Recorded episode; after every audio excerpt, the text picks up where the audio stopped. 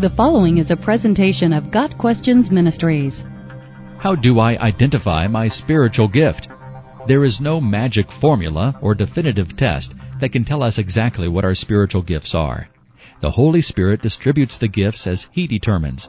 1 Corinthians 12 verses 7 through 11. A common problem for Christians is the temptation to get so caught up in our spiritual gift that we only seek to serve God in the area in which we feel we have been gifted. That is not how the spiritual gifts work. God calls us to obediently serve Him in all things. He will equip us with whatever gift or gifts we need to accomplish the task He has called us to. Identifying our spiritual giftedness can be accomplished in various ways. Spiritual gift tests or inventories, while not to be fully relied upon, can definitely help us understand where our gifting might be. Confirmation from others also gives light to our spiritual giftedness.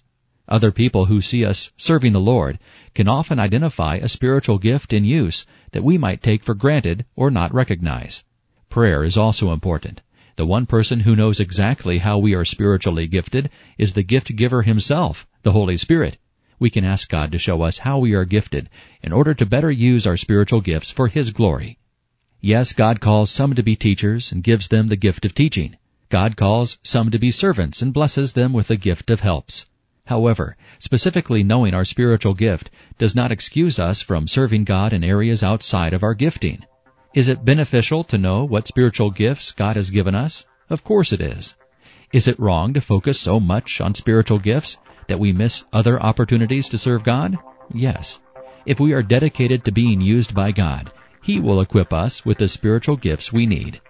Got Questions Ministry seeks to glorify the Lord Jesus Christ by providing biblical answers to today's questions. Online at GotQuestions.org.